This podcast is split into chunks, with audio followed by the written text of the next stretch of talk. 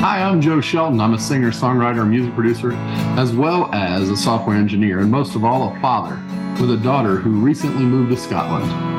And I'm Bailey, a magazine editor, graphic designer, and illustrator. This podcast is our weekly catch up. We wanted to share it with you and let you be a part of our family rabble. Hello, Bailey. Hey, how are you this week? Um, I'm good. Uh, it, like yesterday was really like um physical for me. Physical. Physical. Did you go to the gym? Did you lift weights? You go to the gym? Are you kidding me? Um, no, I, um, you know, my uh, physicality has been impaired over the last couple of years due to illness, and Mhm. I've gotten um, a little better, and the medic medicines seem to be working. So, yesterday we went out for breakfast, which you know that's a little bit of movement, right? um, going somewhere, walking into the establishment, etc. But then, like, um, I went to uh, a place I don't want to advertise for, but where they sell guitars. Okay, Yes. because I was having trouble with a guitar that I had that I uh, got from there, and um, I um, took it in and decided that I the the problem I was having with it was just something I didn't like about it. So I traded it on a different guitar. So there was a lot of I hadn't been in like a big box store kind of place in like two years. So it was um, quite the experience um, of moving around, going back all the way to the back to the guitar room three or 4 Mhm. or five, six times. I don't know. and uh, so there was that. But I was very proud of myself because I wasn't like, you know, um, feeling bad or anything after, which you know, um, that's that's rare. That's been a rare occurrence lately, right? So, and I was feeling really good. I had a show on Friday night, and and I felt great. I mean, I did the whole two hours, and no no problems there either. So, then uh, the funny thing was that last night we decided to go out for dinner, and um, so we um, had settled on visiting Cracker Barrel Okay. and because they have a lot of uh, vegetable choices and Mhm. stuff, right? So I went to uh, we went to Cracker Barrel and they had a 45 minute wait. So we decided to leave Cracker Barrel after walking in there. Um, Yeah. So there's parking, walking in, all the way to the store, standing there for a while while they figured out that it was a 45 minute wait.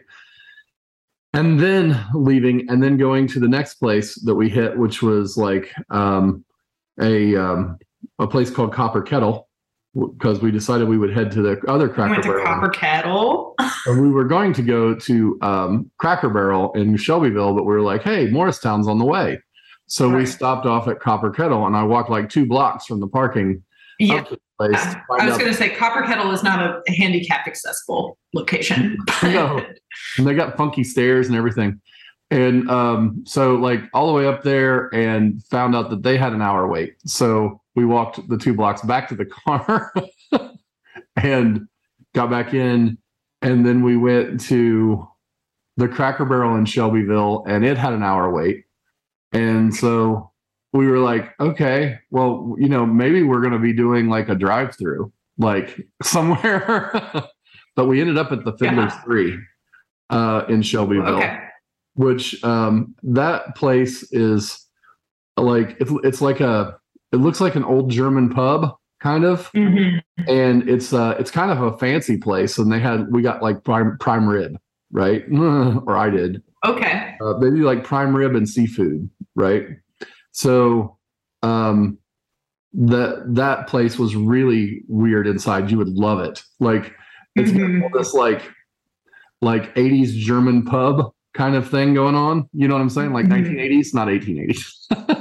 Yeah. you know, so it's a little bit cheesy in terms of its woodwork, but then there's like all these different platforms and levels. So there are all Mhm. these funky, like uneven, weird staircases and stuff. I can't tell you how much I kind of low key love a split level building. like I love it when I feel like I'm a little bit in a maze. Like if it's too much, I get freaked out because it feels like a vivid dream I can't wake up from. Um, but the perfect amount of split level I always kind of find to be like super duper fun. Well, that place was kind of a maze. Like, so it was really cool for like October because it was like a little bit creepy going in, like a lot of wood walls You know, and like hallways that turn and like a bunch of doors everywhere that you aren't. you know using. what's like that is Buca de Beppo. Yeah, in yeah, yeah. Indianapolis, the Indianapolis location of Buca de Beppo, where it's like you have one. no, like I've been in that Buca twenty times in my life, probably.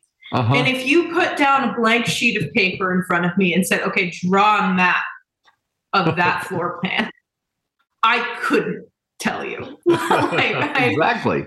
I was I was in there less than six months ago. I went there for dinner one night before I left, and I remember being in it and being like, you know, if someone asked me where the bathroom is right now, I I wouldn't be able to tell them. And they'd be like, "Oh, is it your first time here?" And I'd be like, "No, I've been here. I went here for my seventh birthday. Like I." I've never sat in the same room twice there. Like, I don't think. I mean, I maybe I, have did, but it felt like a different room. I yeah, I I- you know, I have very distinct memories of a few different times there Mhm. and each time has been different. There's one that it feels like they've just expanded a hallway to fit booths on either side. yeah, I think they did actually. Insane. well, and you walk and like the thing with Buca de Beppo is you walk in and um it's like you're in the fucking kitchen. Like you are in the kitchen and then you enter the restaurant. you are because like you can watch them cook while Yeah. you're waiting in line. Yeah. Yeah. Well, Well, so- and then the uh, you know what copper kettle is like that too. Well, so Fiddler's Three, okay, like you know, I, I wanted to give them a little prop because it's really cool. Yeah. That when you come in, the like you go up and you go down and you come in, and the room that we were in, which is over by the bar area, had this fireplace that you could put ten kids in. Like the oh. fireplace was massive. Like I I don't was I don't know why we're Are you I'm sorry. Are you the witch with the candy house? well, it felt like that. It was like Hansel and Gretel. Like Well, uh, well, how, Like. I was going to say, like, how do you, how, how else would I measure a fireplace except for how I many mean, yes. kids I The thing, how many kids could be boiled in a pot in that thing? It was massive.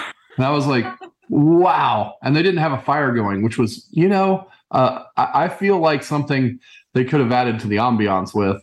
However, I mean, a fire in there could be very dangerous because there's no like quick way out. Like there's, there's like, Yeah. you know, I mean, the fireplace should be safe. However, um, but uh, Like one of those rooms where you're good. like, this is a fire hazard. Um, but we had we had a good meal. I you know couldn't eat half of it because it was like a, a lot, but I, I had a prime rib and some lobster bisque. And you know what? One of my favorite things is when you don't know what you want for dinner or you're driving around trying to find a place for dinner and you think to yourself, you're like, we might just have to go to McDonald's. And then you end up having like a fancy, nice meal. That's Harrison totally what happened. Done that a few times when we were like, Yeah. when he lived like two blocks away from me and we were hanging out like all the time. There were a few nights where it was like, well, Ross doesn't get off until nine. You want to get food, I guess? And it's like, yeah, where do you want to go? And we'd like go through a whole bunch of different places. And then we'd end up at some random hole in the wall and it'd be fantastic. Um, or just like, oh, well, you know what? Let's try this place I've never been into before.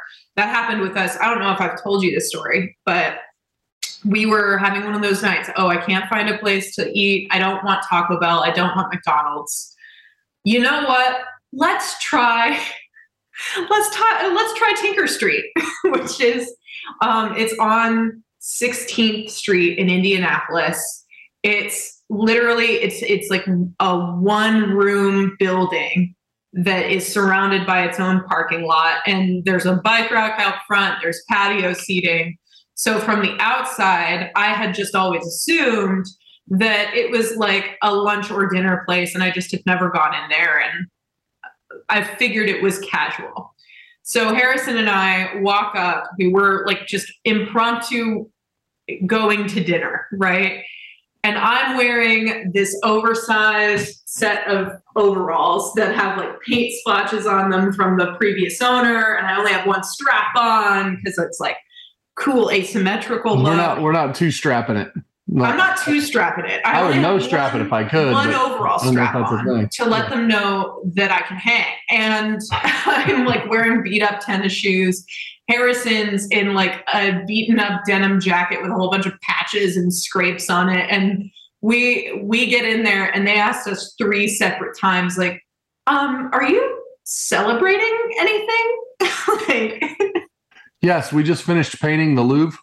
Yeah, yeah, seriously. Oh, um, we just got a huge commission for our art studio or something. Like we should have Yeah. made something up, Yes. but we just kept. We just got like, a grant "No." from the And government Then for at one point they poured us complimentary champagne. Um, their menu was like a limited dinner menu. It only had like three or four items, and each of them was like upwards of fifteen dollars just for the entree, and then you had to buy the sides. Um, every Yeah, table was candlelit. Half of the room was in business casual. The other was in dressy casual. And And there you guys are messing Yeah. with the vibe. yeah, we're sitting in the middle, and Harrison looks at me. He goes, Bailey, I think this might be like a fine dining establishment. And I was like, I think they're about to wine menu. Oh, you think? You know, you think it's a fine dining establishment? Like everything's priced separately here. Yeah, There's no combos. yeah. They they gave us complimentary champagne because it was our first time in. Like right. we're sitting, we're sitting across the table from who I can only assume is the mayor's assistant. Like I love going into those places where they're like, "Are you celebrating anything tonight?" Uh, I I, I always know that my wallet's going to be lighter when I leave. yeah. If they ask me if I'm celebrating something, like I'm in, unless Yeah, of course like- it's Chuck E. Cheese, in which case. The more they ask it, the more concerned I get. like, right. It's going to be twenty-seven thousand dollars. I'm glad. I hope you've taken out a mortgage for this meal. yeah, well, and uh, you know the irony of it was so we're sitting there, we're having our meal. Ross gets off early that night. He calls us and he's like, "Hey, where are you guys? Maybe I can meet you for dinner." And I said, "Okay, but you might want to go home and change first. like, I was like, if you have a button up in your car, just go ahead and throw that on. You're gonna want it." and he sits down and he goes, They asked me if I was celebrating anything tonight. so, I, and then I remember toward the end of the meal, we're like all finishing up, and we've we've been kind of joking with the waitress about the fact that we're like dressed like we're about to go back into the kitchen for a while. And Harrison looks at me and he looks at his bill and he goes, You know what's really ironic is I've paid more to have Taco Bell delivered to my house before. well, the DoorDash fees will get you. yeah. Yeah. And oh, Especially if you're on like prime hours or something. And I was like, Yeah. you know, I feel like that's less of a testament to how often we eat out and more of a testament to, To our laziness. you need to stop ordering off of DoorDash and just cook. Like, like, Well, I like, this mean, Taco Bell, like for me, like DoorDashing Taco Bell is weird because you can drive through at Taco Bell. So like you don't really have to get anything together. Yeah. Just hop up and drive through and come back. Like that doesn't seem like it's worth it for DoorDash. For Mhm. me, like DoorDash works best when you have to like when it's something that you would have to wait on. Yeah. And you'd have to go inside to get it if, even if you did.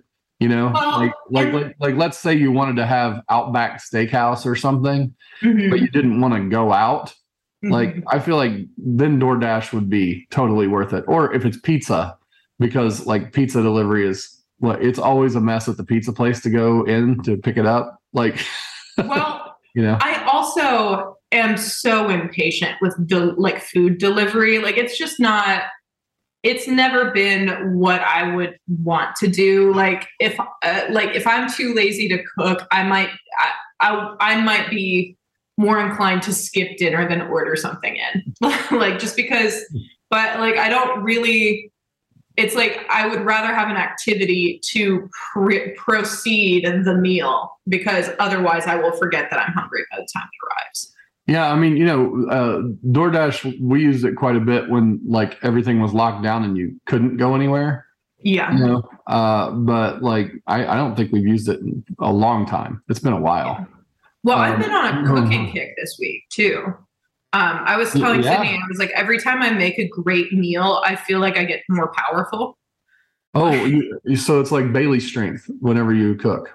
You, Yeah, seriously. Well, and I, like I don't know what it is, but I think that it's like one of those skills that is just for me and my people. Like I love cooking, but I wouldn't say that I ever want to be a master at it.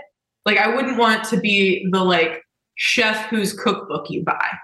But I love knowing it and I love being good at it. Like I've made this week I made in total, I made a squash soup that was really good. Um, I made a pasta bake, uh, which I also made a garlic bread alongside it, and I like cooked the garlic. I like roasted the garlic in butter first, and then put it on the bread, so it had this like crunch of roasted garlic, and then it was covered in mozzarella cheese. So that was fantastic.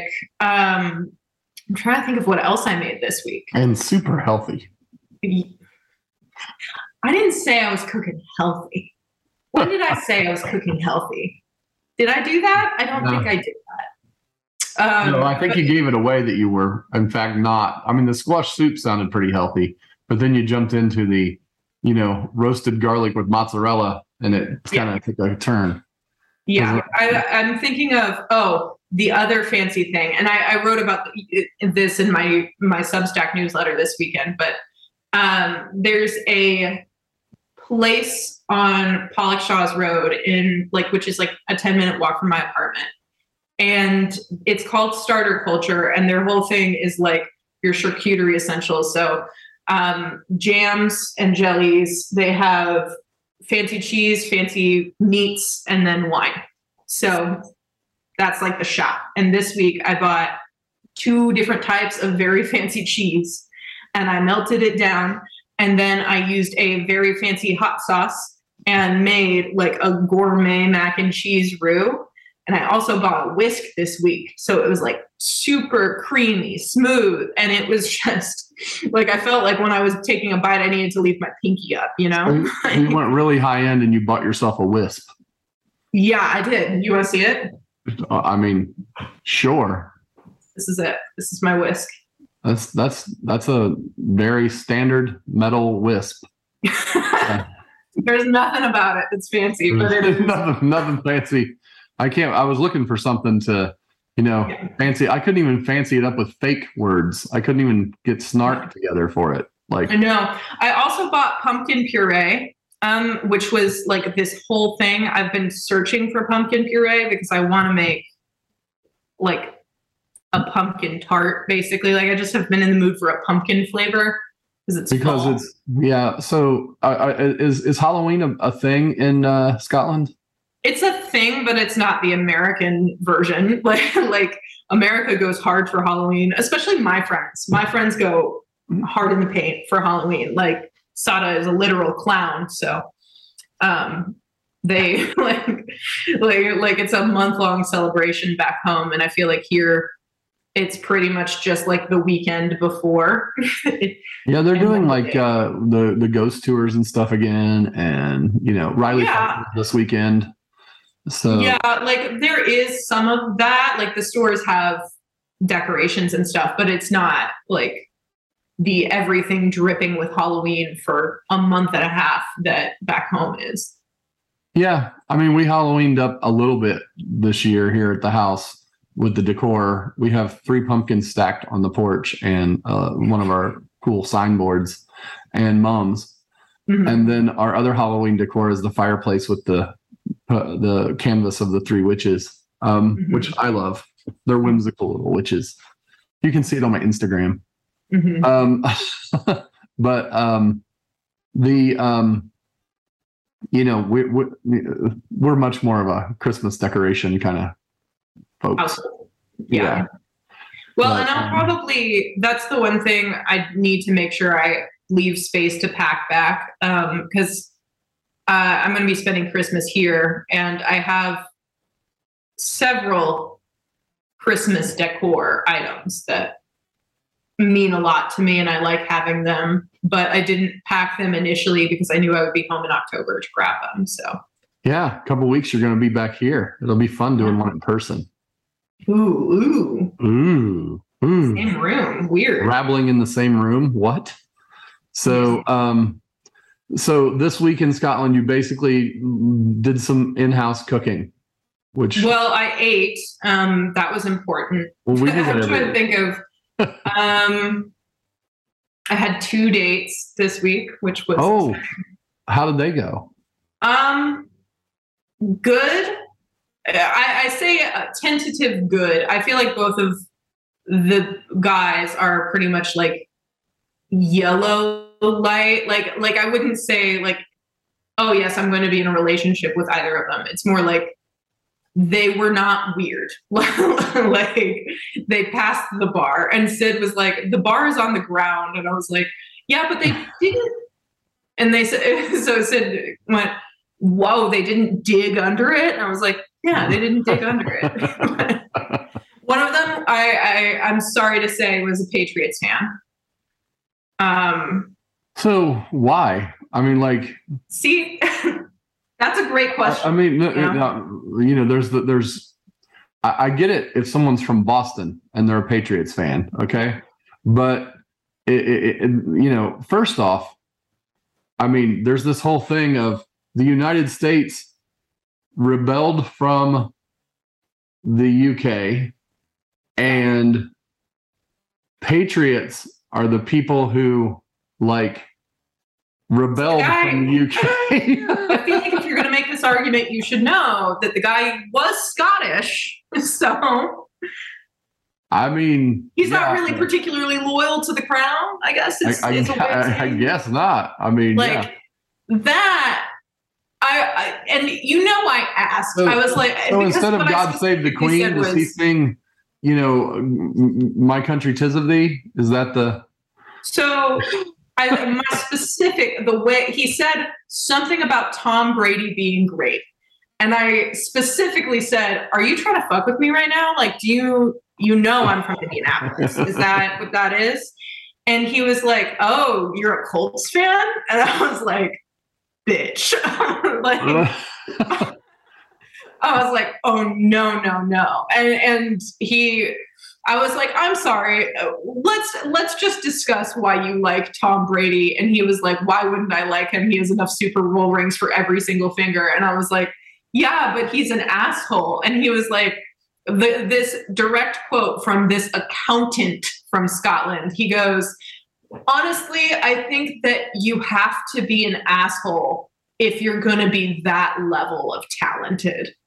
what? So here's the other thing. Why is he a Patriots fan? Tom hasn't played for them for three years. He plays for the Buccaneers. so he was like a big fan of like I think that probably what it is, and this is with a lot of people, is like people who are around my age predominantly watched American football when they were younger, like started getting into it in like 2008 and then stuck with it maybe through high school age and then have kind of piddled off from there.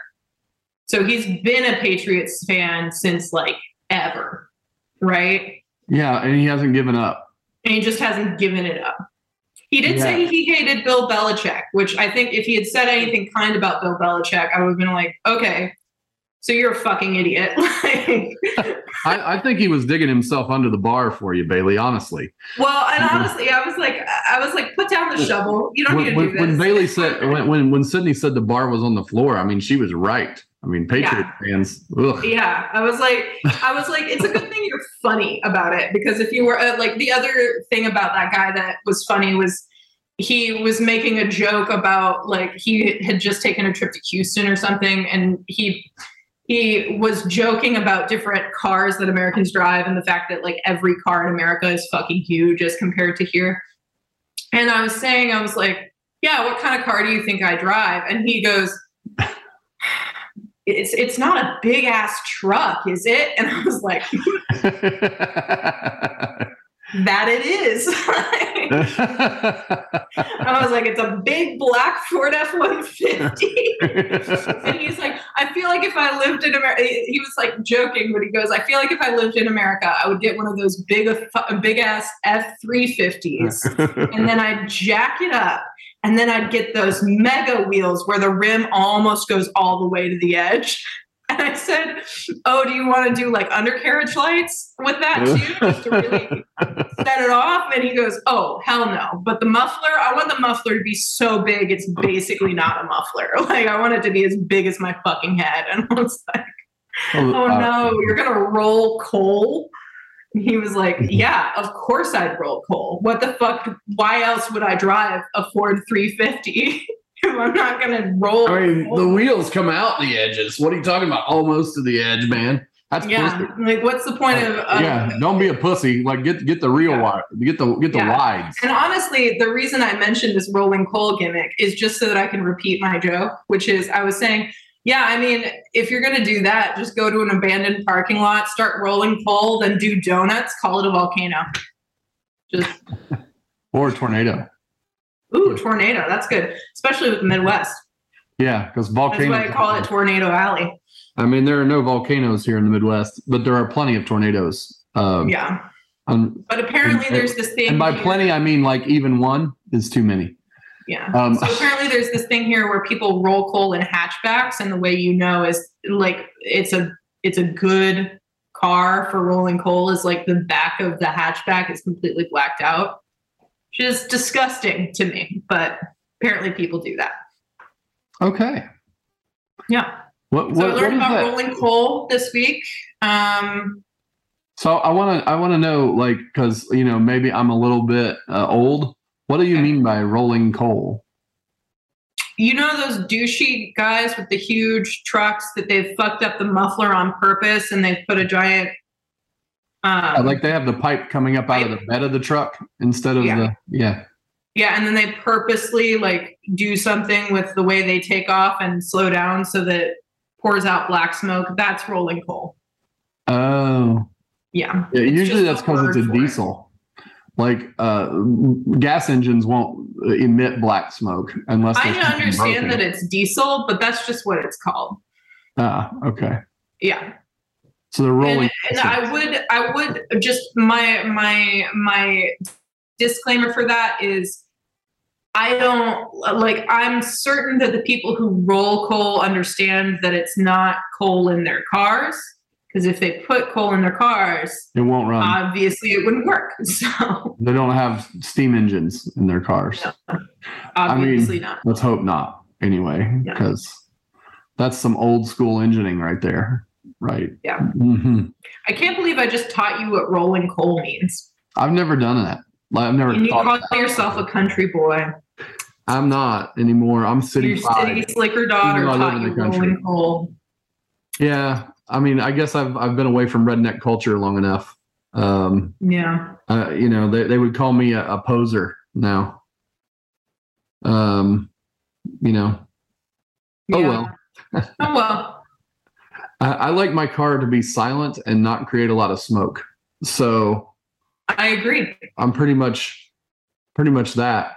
I've always I've always had a, a thing like you know how guys like uh, get a Harley Davidson and they take the regular muffler off and put glass packs on it so that it like sounds like it's gonna you know knock the building down when they start when they start it up.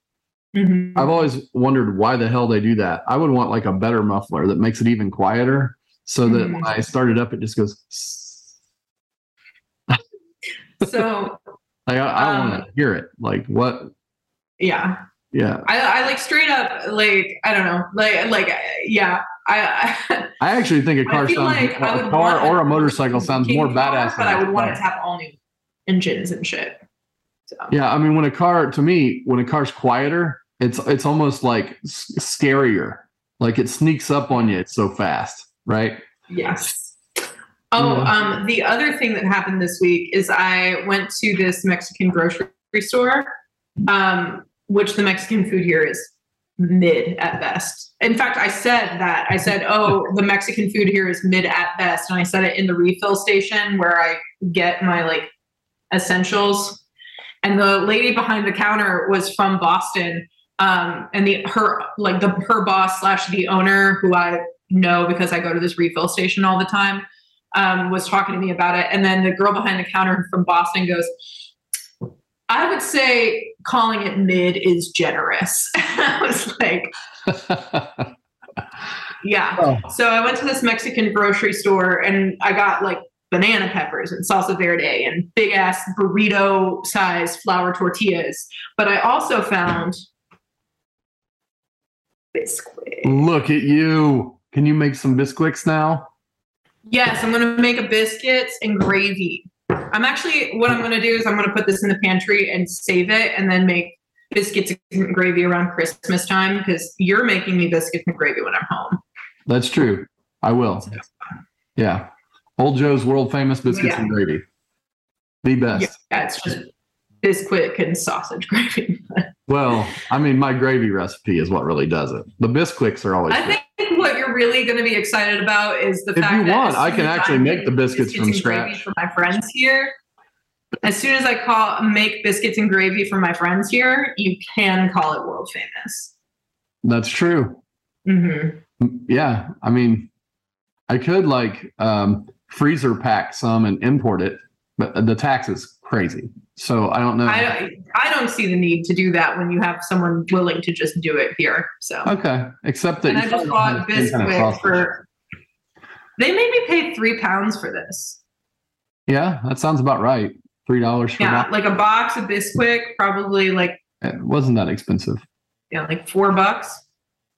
Uh, yeah, it sounds about right. Yeah. Yeah.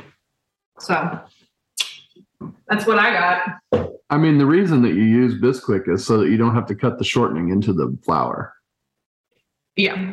because it's pre-done. Yeah. It takes away half the work. Well, it also takes away the part of the work where I have to have like all of the different ingredients for it. With this, I can make, I think they just say to add, Milk.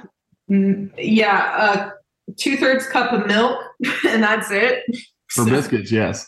Yeah. Yeah, so that's very easy. They also want you to do drop biscuits, but I hate doing drop biscuits. I like it when a Uh-huh. biscuit has the like shape. Right. Yeah. So you roll them out with extra Bisquick to get them dry before you do, and then cut them into circles. Yeah. Yeah, that's what I'm gonna do. I'm gonna probably use this glass right here. Perfect. Yeah. Yeah. So That'll make nice big fluffy ones with layers. I know. I Make like sure you fold it over a few times and get some air in it. Yeah. And then I'm gonna break them off into chunks and then pour the gravy on top because I like eating it as if I'm five. They're going to uh, the the people there are going to freak out at your biscuits because they're not cookies. well, no, actually, what it is is like a Or U.S. crackers. biscuit is basically like a scone without sweetness in it. hmm So, like my friend Felix, his mom made him scones and like sent him home with some, and they were sitting there, and I was like, "Why do you have just like a box of biscuits sitting on your table?" And he was like, "Those are scones," and I was like. I was like, well, buddy, they seem like a biscuit to me. And he was like, I don't, that's so many levels of wrong. I can't even mm-hmm. start. Well, yeah, was like- because biscuits are crackers or cookies, right? Well, So- yeah. So basically, it was like, like, like he was thinking of like a, like a, like a dinner biscuit or whatever the fuck, like one of those little hard cookies. And he was like, I thought that you guys called those like cookies, and like, yeah, he, he just got like very confused with like the triangular like words, and I was like. Yeah, our biscuits are basically less sweet scones that we cover in gravy.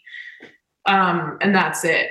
Oh, here is a thing that like my my mind exploded on like maybe a month and a half ago, and Mhm. it was like one of these I didn't realize things. So when I was watching the Food That Built America, have you ever watched that show? Um, I feel like you've shown me an episode or two. Okay, so there was one that was about saltines and crackers, right? Mhm. And the first crackers were called biscuits because, like, you know, that it was the same kind of terminology, right? Mm-hmm. And the first company to make them was the National Biscuit Company. That's the Mhm. name of them. and they shortened that to Nabisco. Oh. And I was like, Nabisco means National Biscuit Company? Yeah. Like my whole what? Yeah. Yeah. Because like, you know, it happened like a hundred years before I was born or something that they shortened it. so like Nabisco makes all sorts of things, not just biscuits or whatever, but they like, you know, all these different kinds of cookies and things that Nabisco makes. Mhm. Um, but I was like, that's just crazy. It was the Mhm. National Biscuit Company. Wicked. Like, Yeah. and the branding worked better as Nabisco, obviously because it's shorter. But Mhm. secondly, because like the biscuit that like Americans in the South make are, you know, a bread product, not a, you know, saw a, a little cookie cracker kind of thing. You know what? I am just realizing also, and it's because you were talking about National Biscuit Company, uh, is I also bought that set of golf clubs this week, and I, I sent you a video of it. But All right, yeah, yeah. one of the interesting things about that is that like half that set. So uh, so just for those listening along, Dad already knows this, but um, I bought a set of golf clubs for twenty quid, which is like twenty five, maybe like twenty three dollars, right? Like twenty five dollars around there. Um, and it's literally it's just like a bare bones, old as fuck, like golf club set and then a, like the nice leather bag from like probably the 90s and half of that set is crosley clubs which are made here in glasgow or were i don't i don't know if they still make those clubs here but like half of them are local clubs which is kind of interesting like my seven iron is a Crosley. Do you have actual Scottish golf clubs? yeah, yeah, they're Scottish as fuck. like, like, I sent a picture of that set to my coworker Bud, and he goes, "The way I would play any round of golf with those clubs, just to see how it is." He was like, "I want three cameras on me while I do it too. Make so much content." and I was like, "That's why I got them." I was like, I'm gonna learn how to play golf on these like shitty ancient Scottish golf clubs. so have you gone to a like I know you've gone to cover golf at a golf course there, but have you gone to play? No, I'm looking for. So I found a few courses that do one on one lessons. And I'd like to do a one on one lesson, but really what I'm trying to find is like just a driving range. Because my main thing when I've played golf before is I'm really fucking bad at like making contact with the ball. I'm like, if I can just get consistent with hitting the ball, like my handicap is going to go away. So here's the thing: you have to like put your eye on the ball and keep your eye on the ball as you hit the ball. right. But like, Don't, again, don't look where the ball's going to go. Just look at the ball and hit it, and then figure out where it went. That's trying to do this golf instruction via Zoom right yes, yeah, and it's an easy lesson. Just look at the ball the whole time. Don't worry about where it goes. You'll find it. It is fine that you're telling me this now, but you want me to keep it in the back of my head for Uh-huh. several days until I go to a driving range with a bucket of But the thing is, this is recorded, so you can pull it up right before on your phone and play the podcast, this section of it, and you'll get the same instruction. It's awesome. Future Bailey, listen to your father. yeah. Ah, So anyway, you know, I, I'm not going to be there when you're on the course to give you that guidance, so I had to give it to I you. would also argue that as you have not been present for me trying to hit a ball, maybe my problem is that I just haven't practiced enough to know where the end of my clubs are. I don't think that's the problem, but okay. you don't have to practice to make contact with the ball. You have to practice to like make the ball where go where you want it to go. Well, again, it's like I just mm-hmm. don't know where the fucking ball is. Like I'm looking at it and then I swing, and even if I'm leaving my eyes there, I miss it because I don't know where the fuck the club is in my It hand. sounds like a hand-eye coordination issue.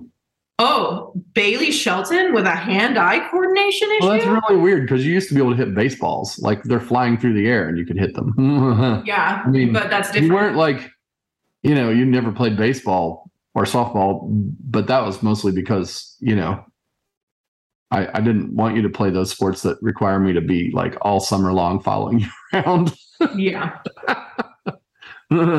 that's I know that's it's bad parenting, but it's you know. It's it's you know what? What's really interesting about like being an adult and coming back to the sport in- industry because like people ask me all the time they're like oh are you super into golf? Have you played golf for a while? And, and like the answer is no but I think that what's really weird about it is it's something that like I do respect and see the value for. And part of that is because I did track and field all through high school and met some really great people who taught me that like being an athletic woman doesn't mean that you're a certain type of person, right?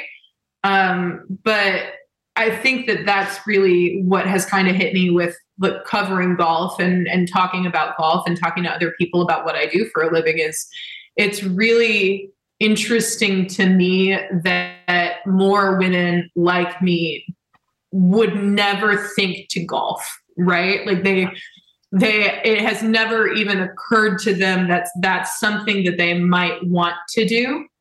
And so that is kind of like that's kind of an interesting point to me is just I I really I think that growing up I I'm glad that I wasn't in the like travel leagues and stuff like that.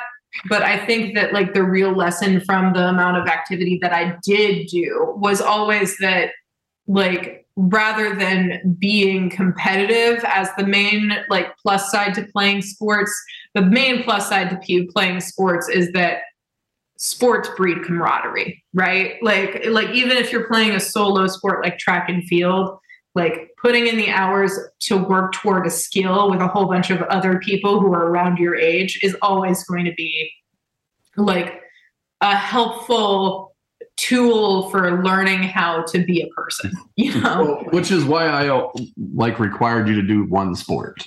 Yeah. You're choosing right yeah so like, I, kind of, as like, someone who played you know multiple sports my whole youth um i there was a lot of value in all the friendships and the like and getting learning to get along with people that yeah. like that that that you that helps you in other parts of your life right because yeah. it's like you know you, have to learn to get along with people especially like for me team sports are more that way um, because you can be really really good at a team sport and still lose a lot because your teammates don't get along with you or don't you know what i mean? And uh, it's like yeah you could be uh, like for example uh, you know peyton manning the, one of the greatest quarterbacks of all time his first season was terrible. The rest of his team wasn't good, mm-hmm. you know, and, and, it was, you know, it was brutal. You have to build they, a team they, around. They won like three games, you know. It was like, you know, the, the, the rest of the team had to come along too, you know. Yeah. Uh, so. Well, and that's kind of it's like I think that I've always liked sports media a little bit when they tell the stories of camaraderie, you know, like I I really love those moments. And I think that like sometimes you think that's just movie magic and then you experience like a sports moment in real life like in high school or you're on the bus on the way to a track meet and you look around and you're like oh this is it.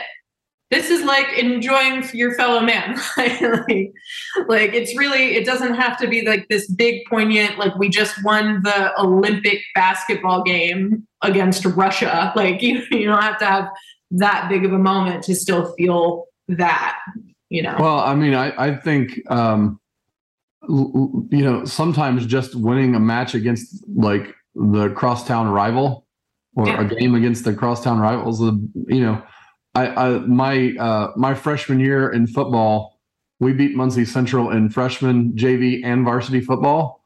Mm-hmm. And like just be it was it was like we we weren't good. Uh, our varsity team, I think we won one game, mm-hmm. maybe two, uh, my freshman year.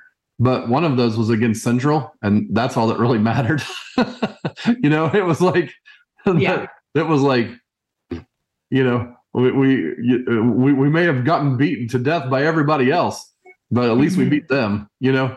And yeah. so there was like a um, there's a certain amount of uh, you know, you, in sports, you can always be a little romantic about the the the game that you did win, and Mhm. you know, kind of toss away the ones where you got beat.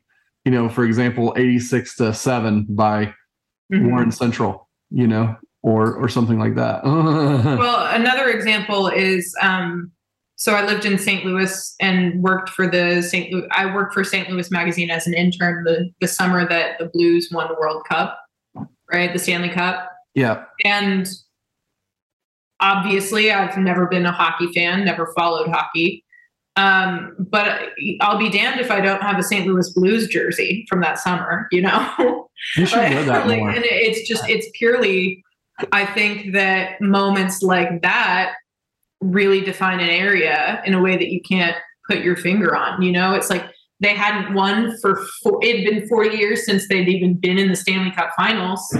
Um, and 40 years since they won. And it was, you know, uh, in a season where they started out their season on the bottom of the league, right? And they worked their way up and they went to the final game in, in the playoffs and ended up walking away with the trophy and the entire city came unglued about it. I was working at an opera theater while it happened and we were like watching the game on our phones while we waited for the opera to let out.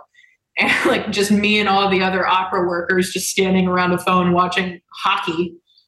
And I remember as soon as the opera let out, it was like the last 10 minutes of the game, and we're, none of us are paying attention to the patrons, except for when every single patron walked up to us and asked us the score, right? It's like these people knew the final game was going on, didn't buy tickets, didn't stay home, are not hockey fans, are dressed in their best, and they're talking to us after they just watched like a masterful piece of culture because they want to know the sports score, right? and and because that's a big part of the culture, you know. Exactly. Um, yeah. And you know, remember we won the Super Bowl with the Colts, and you know there were all those big parades. The like, you know, I mean, Mhm.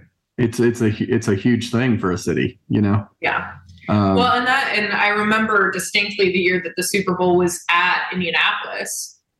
And I remember like all the celebrations around that. I also remember the game because it was New England's versus the Giants. yeah, and, and Eli Manning beat the Patriots. It's beautiful. It was beautiful. Yeah. So And that's why Um, we like Eli Manning.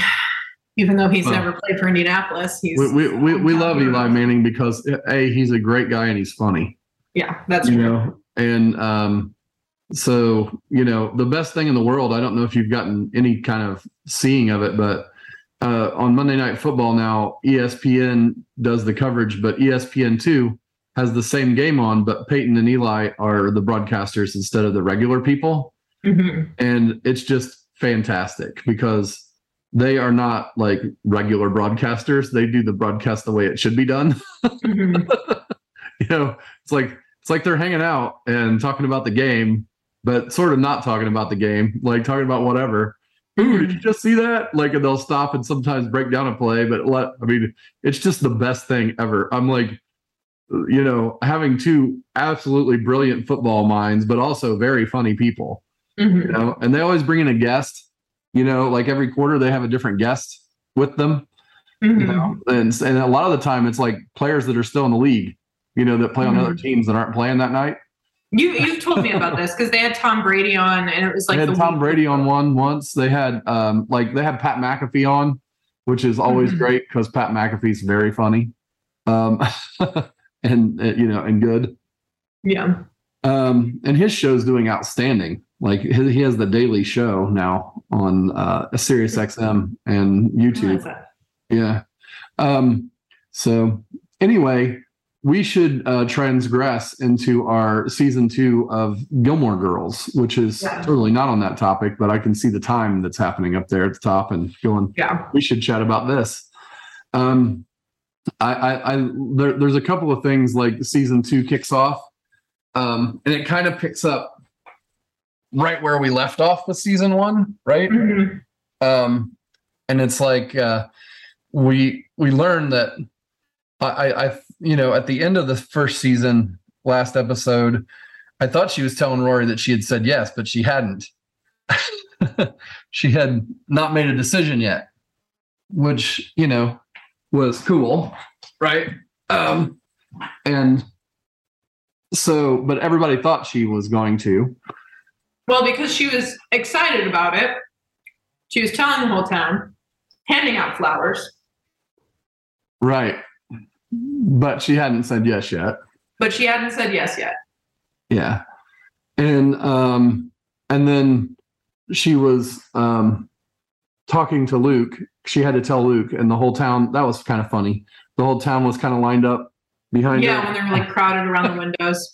yeah. And and Rory's like, okay, you have to tell him right now. Why? Well, because somebody's gonna come through that window.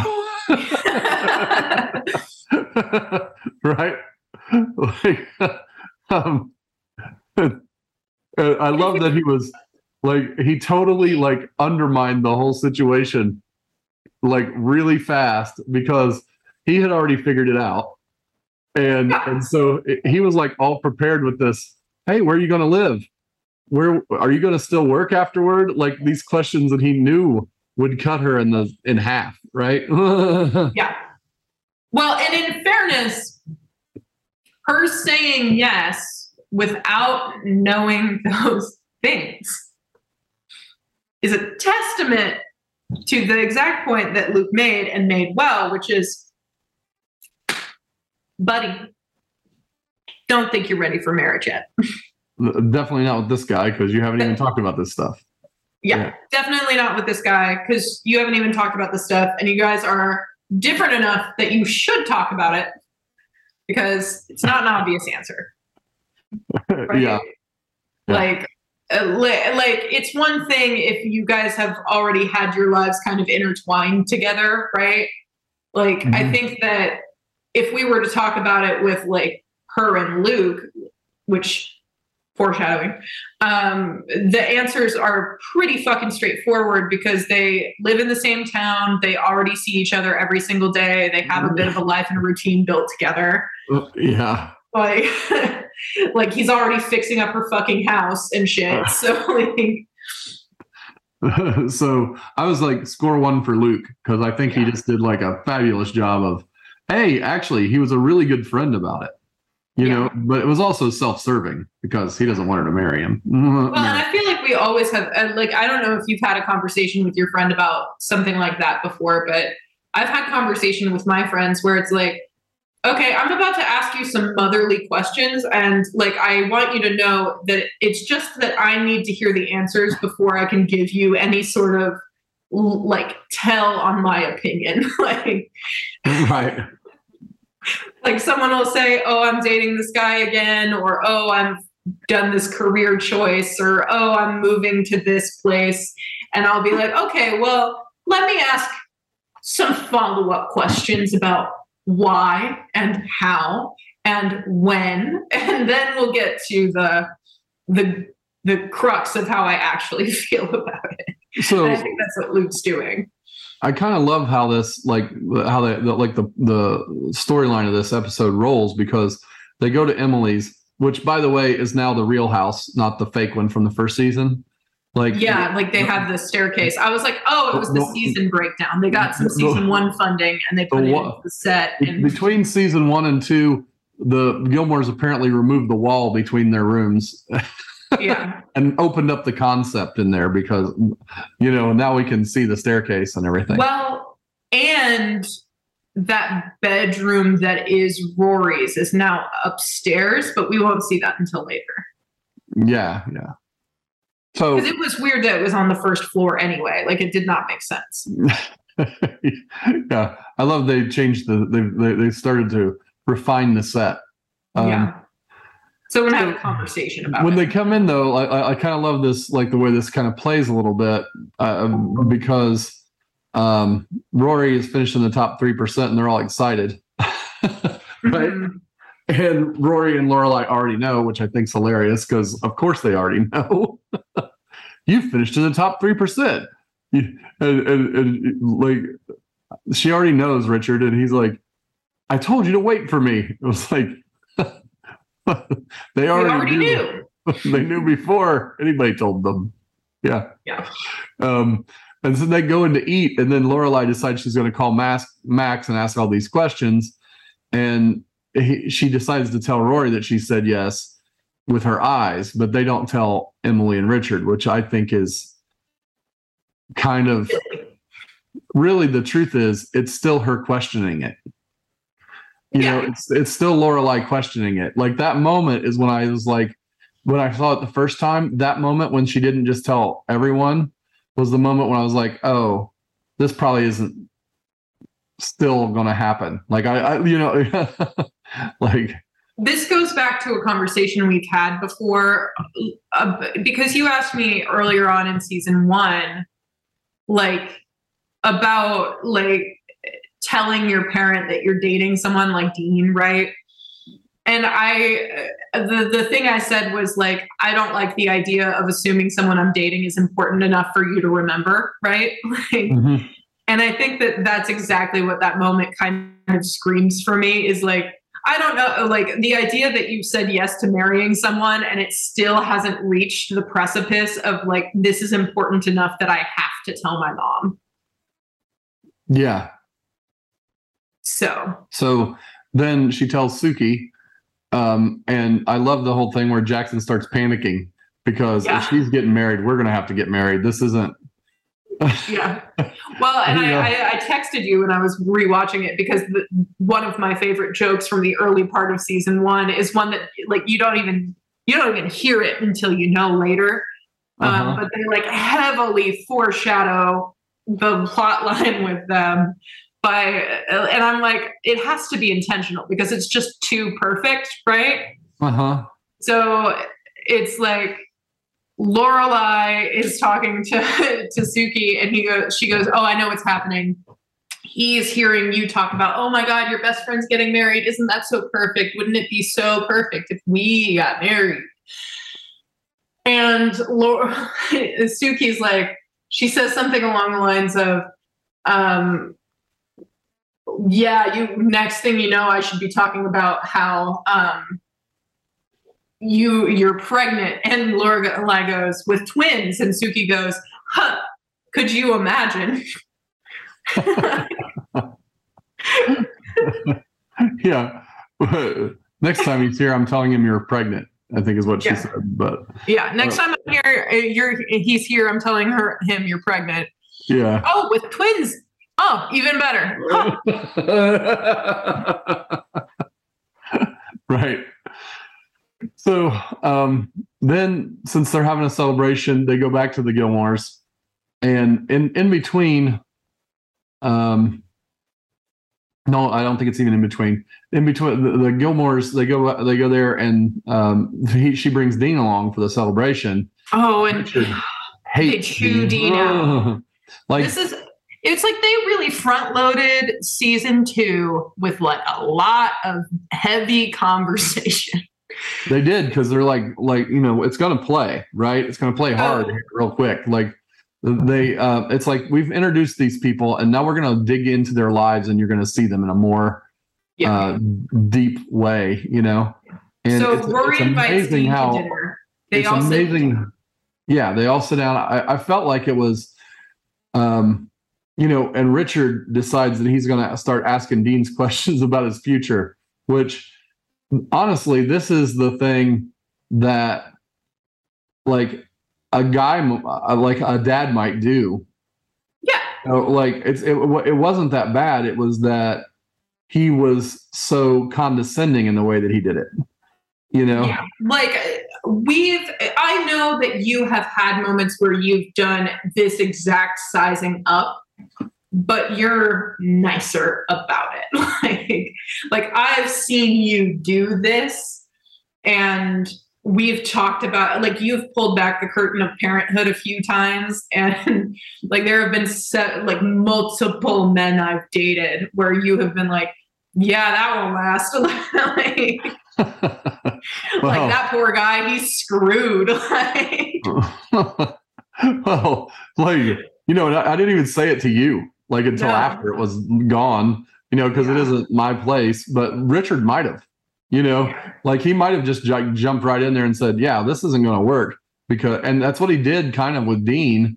You yeah. know, he kind of tore him to the ground, and it's like, you know, the the thing is that Richard's Dean already knows that it ain't gonna work. It, it already it already didn't, and Yeah. even though he's back with her, it's a tenuous relationship, and and and, it, and it's going to play out in the next couple episodes a little bit too, because Dean isn't good enough for her in some ways. Now he could be, but the problem is he isn't willing to let himself be good enough. It isn't because he isn't good enough as a person.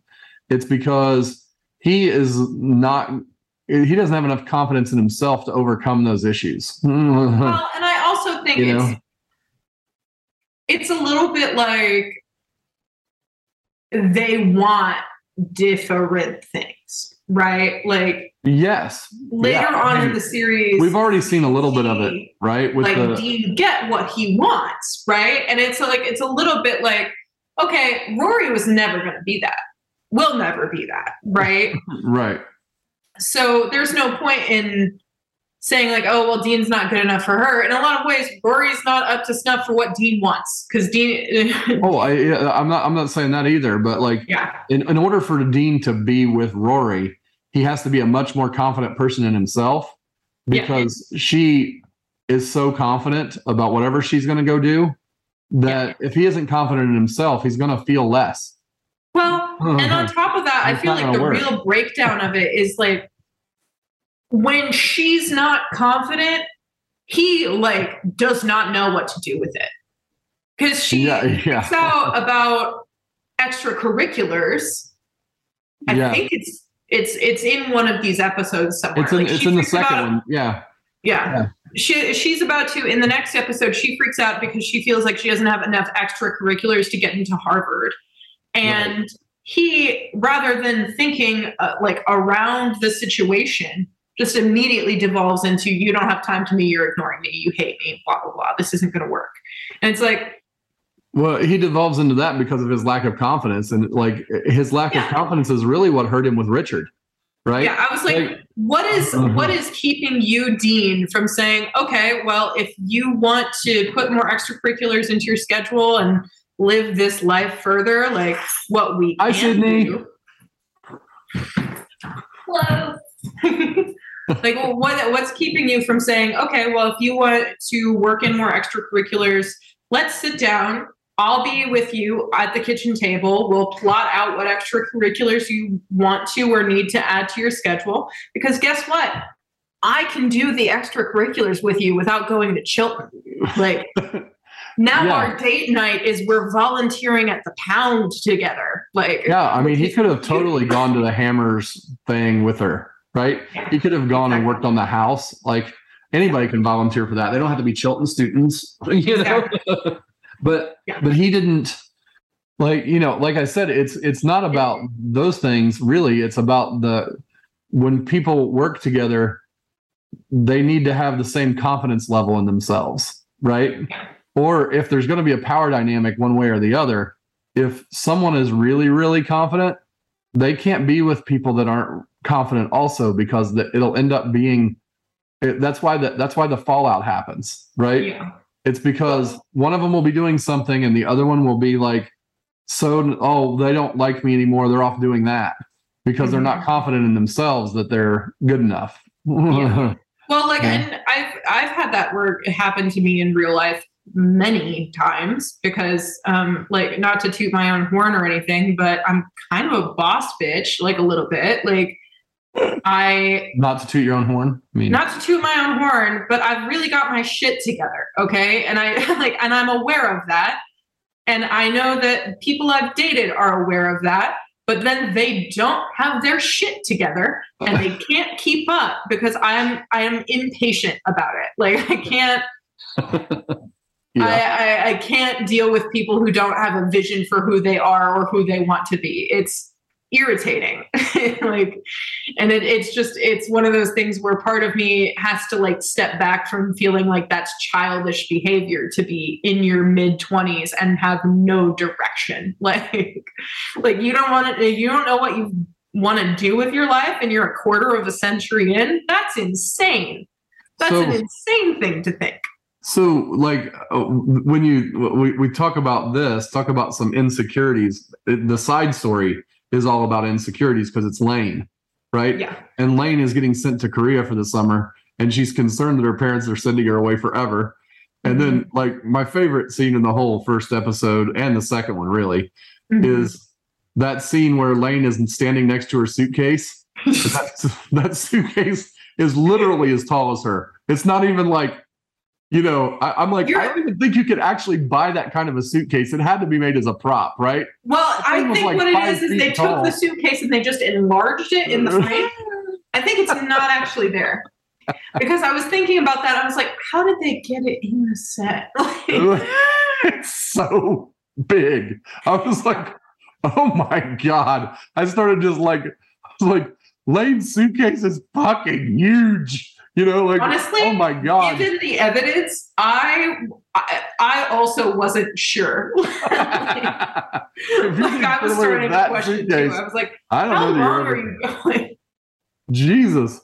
That's like it's like they packed a house in the suit. She could live in that thing. Like it was Yeah. yeah, it was like a tent. Like it was massive. You know.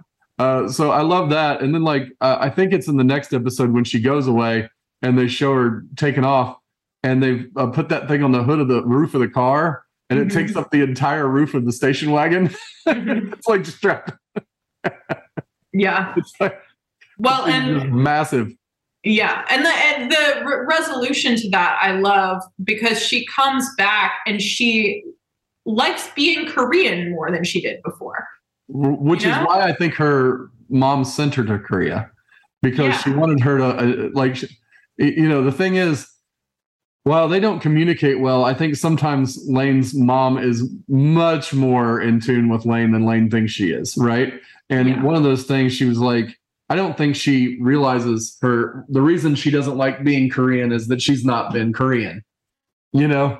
Yeah, and and she needs to go to Korea you know? Yeah. Like And, she um, she thinks that she's like an American girl but weird because she has this Korean factor to her, but she's not. She's And just she- a Korean girl who also is American, right? Right. Well, and also Lane's mom is not Korean either. No. not anymore. Right. And, but, and she's very rebellious, just like Lane.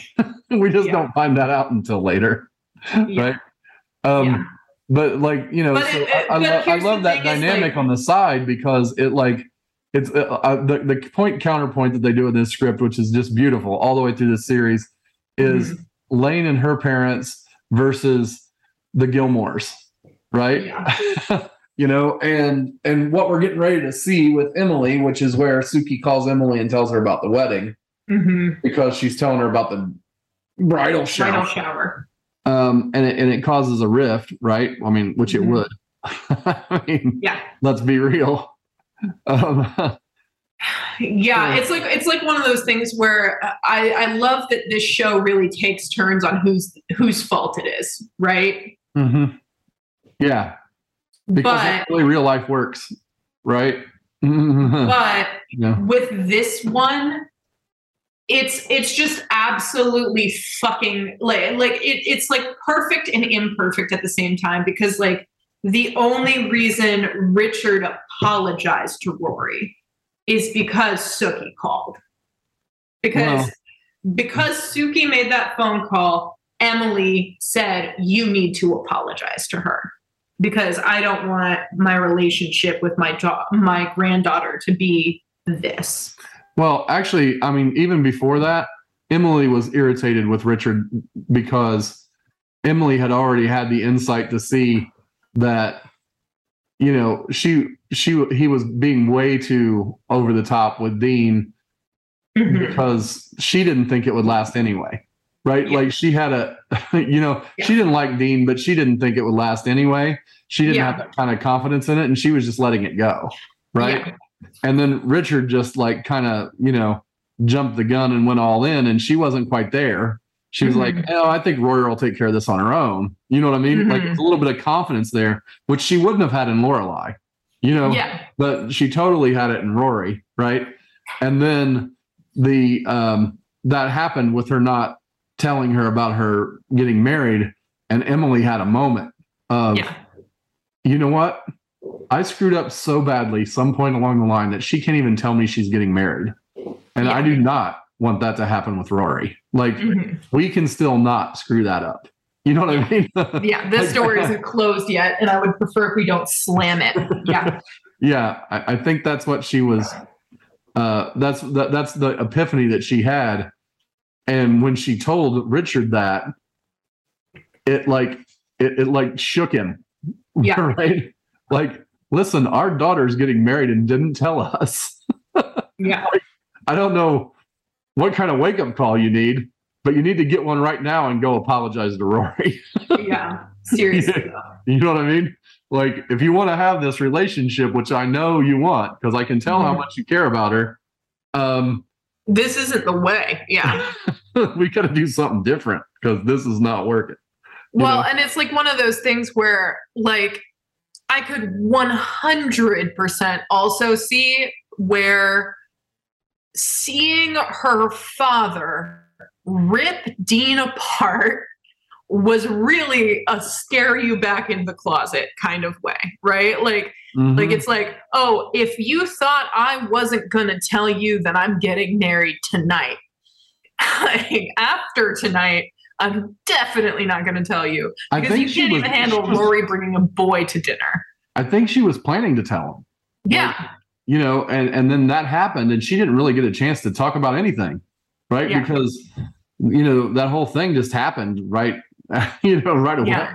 you know yeah, It- like she should have told her when she told rory but Yeah. she didn't and then she was going to and got stuck not telling her and it really went south right Mhm. horribly south. Yes. Right. And Well, so and then, that's- you know, then we get into the next episode, like we already kind of had with Dean and uh, Rory, but then like where it really, you know, Lorelai tries to fix it by bringing Max over Yeah. to see Emily, right? Yeah. And then they get into their shouting match, and Emily has to tell her, "Hey, I didn't like that you didn't care enough about me to tell me about your wedding, you know, and that I had to find out from a stranger, you know, and and which you know puts Lorelai back into her peg because she was out of shape and Yeah. pissed, right?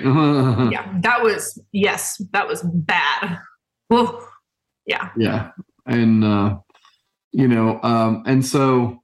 Um, Oh, um, I also, you know, I want to take this opportunity to just let you know that I would never father of the bride you. what do you mean?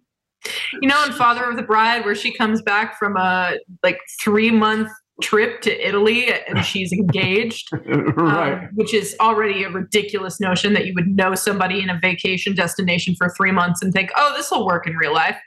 Um, Bryan MacKenzie. But instead of saying, hey, I'm seeing somebody while she's on the phone, or maybe mentioning that it's getting serious and like a letter back or something, she waits until she's at dinner the first night home. And she's like, oh, I don't know if I can make plans for the future with my family because I'll be married, Right. which is a very Lorelai not telling her mom about the wedding moment. And I just want to let you know that, like, if I were to ever find someone who's worth marrying, you would know almost immediately. Like, oh, Good. Thank you. I'm glad I we think could have that if- kind of. I think I don't know who I would call before you. Like, like I think that you you or mom would get the call first, and then the other one would get it second. So the thing that I love about the Hammers and Veils episode, which is number two, like you know, the Mhm. first part of it we kind of talked about. The second part of it is the actual wedding shower, right? Yeah. And um, like it, it's hilarious. Like the wedding Mhm. shower itself is ridiculous, right? It's in the Yes. town Yeah, square. it's like like treating it like a festival. I mean, this is how They loved Lorelai really is. for You the think lucky couple. you think about how much everybody in town loves Lorelai, it's that. Like their wedding shower, his, her wedding shower is on. They're on thrones in the middle of the town square, right? yeah. And uh, and Kirk, I mean, he is like at his best right here. It is like the it is like the start of. I mean, we've we've seen only little bits of Kirk, but finally they've really found his stride, right? Mhm. he comes rolling through with the bullhorn. And he's like, "The buffet line is a clogging in sector B." and, and I like that Lorelai takes the bullhorn from him. Oh, that that part was hilarious. Let me, let me see that, and she just walks off. Yeah, as you would. Right. And I love when uh, Rory's talking to Kirk and he's like watching the girls tap. And Mhm. uh, and Rory says, What, Kirk? You're not going to go do tap? He's like, I don't tap anymore. Bum knees. Mhm. like, he, like he ever tap danced. It's Well, funny. especially because the the tap group in question is a bunch of like child girls in wedding gowns and veils. so Rory was already fucking with him because she was implying that he might be part of the group of children in bridal gowns. but he answers it all seriously. Oh, I don't tap anymore. Bum knees. Right? Yeah. Like- and um, uh, so Lorelai, like, I, I think it's um, funny that she goes to get Luke, right? Mhm. Like that part, like, you know, Max, you should be scared, dude. She just went to get Luke to come to the shower. Bridal shower, yeah. Yeah. And he wasn't She going was to go. at her bridal shower and she went, Who is missing? He's like the only person in town that isn't there. And so he comes, I love how he comes over and sits with the three little girls. That's Mhm. that was awesome, you know, Yeah. as he looked at them. And um and then Lorelai makes up at the end, right? She goes to ask for veil advice and she tells her she should wear a, tiara because that's what she wore. Mhm. I liked that moment. Like Yeah. um okay, so uh episode three, because we need to move faster. We're very slow, you told me last time. We are. Um, so the they're on a, a weddings cake sampling at, at the other base at what uh, the other bakery in town. Mhm. I love the entire time this is happening, I'm like, um, Sookie's making the cake though? the, like- Rory. Then Rory mentions it, right? she says, uh, she says, "Is it right to be sampling wedding cakes when Sookie's making yours? what is right?" was- yeah. yeah. yeah. Um, Um, I'm trying to remember what else is in this episode. I remember it. oh, and Kirk applies to be a photographer with yes. her and Max. And yeah. got And then dude- she's like, what about I pay you nothing and you get a free meal? yeah. I also Yeah. love that like there's a uh there's a he like got pictures of like you know VJ day and stuff mixed in. Well, this is the sort of photography that I do. And not he's like- we took. He's like, uh, I, I, this is the one where Max stays the night, right? Like he's Yeah. staying for the weekend. Yeah, he's and- and Lorelai freaks out a bit about it. Well, mm-hmm. and it's it's really weird because I think what's more interesting to me than Lorelai freaking out, which I think she's being a fucking baby, to be honest. It's like, is it weird to have a person in your bed?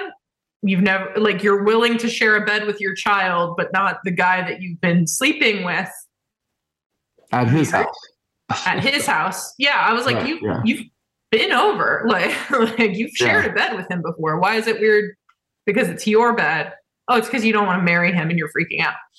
But um, Well, and and like the the the funny dynamic there for me is the next morning when they go to Luke's for breakfast, and Luke is just way nice to him. Like he's like, because brown is your color, my friend, or something like that. so he also like like the thing about it that hurts is like Rory just has not keyed into the fact that like Lorelai is going to get cold feet yet, and she totally hasn't. Yeah. yeah, she just totally hasn't yet. And it's almost heartbreaking because you're like, what you're really seeing is that Rory wants to have like a father figure in her life, right? Like she's Yeah, and the things so that- quickly like warmed up to Max and wanted him in her life and was enjoying having him there.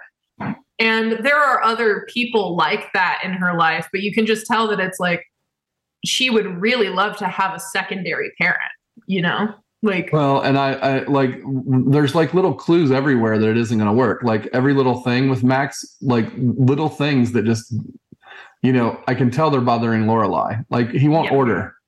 You know what I'm saying? He's not joining into their little goofiness and just ordering whatever. He has to like seriously contemplate the menu, and that's just irritating to her. You well, know? it's not even he's seriously contemplating the menu. He looks at it for two seconds and she's like, hmm.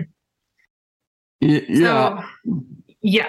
Like, but, he, like, but he, like- he is seriously contemplating the menu more than like you know. It's like it's a diner. it's a diner. You're gonna get diner food, like you know, Yeah. and, and Yeah. Well, so it's like, yeah, it like what really stuck out to me was like it- Lorelai is clearly irritated, and Rory is actually just really happy to have another person there in the like parent dynamic. Like I was thinking about it because um this is silly, and I do not mean to call him out at all. Um, but like I watched this episode right after my birthday, and Joe, my stepdad, did not call, call me on my birthday. And Aw. it really bummed me out. And I was like, I don't know why that bummed me out so much. I have four parents. like, like I had a phone call with Sarah for part of it and it didn't really work out. And that kind of bummed me out too.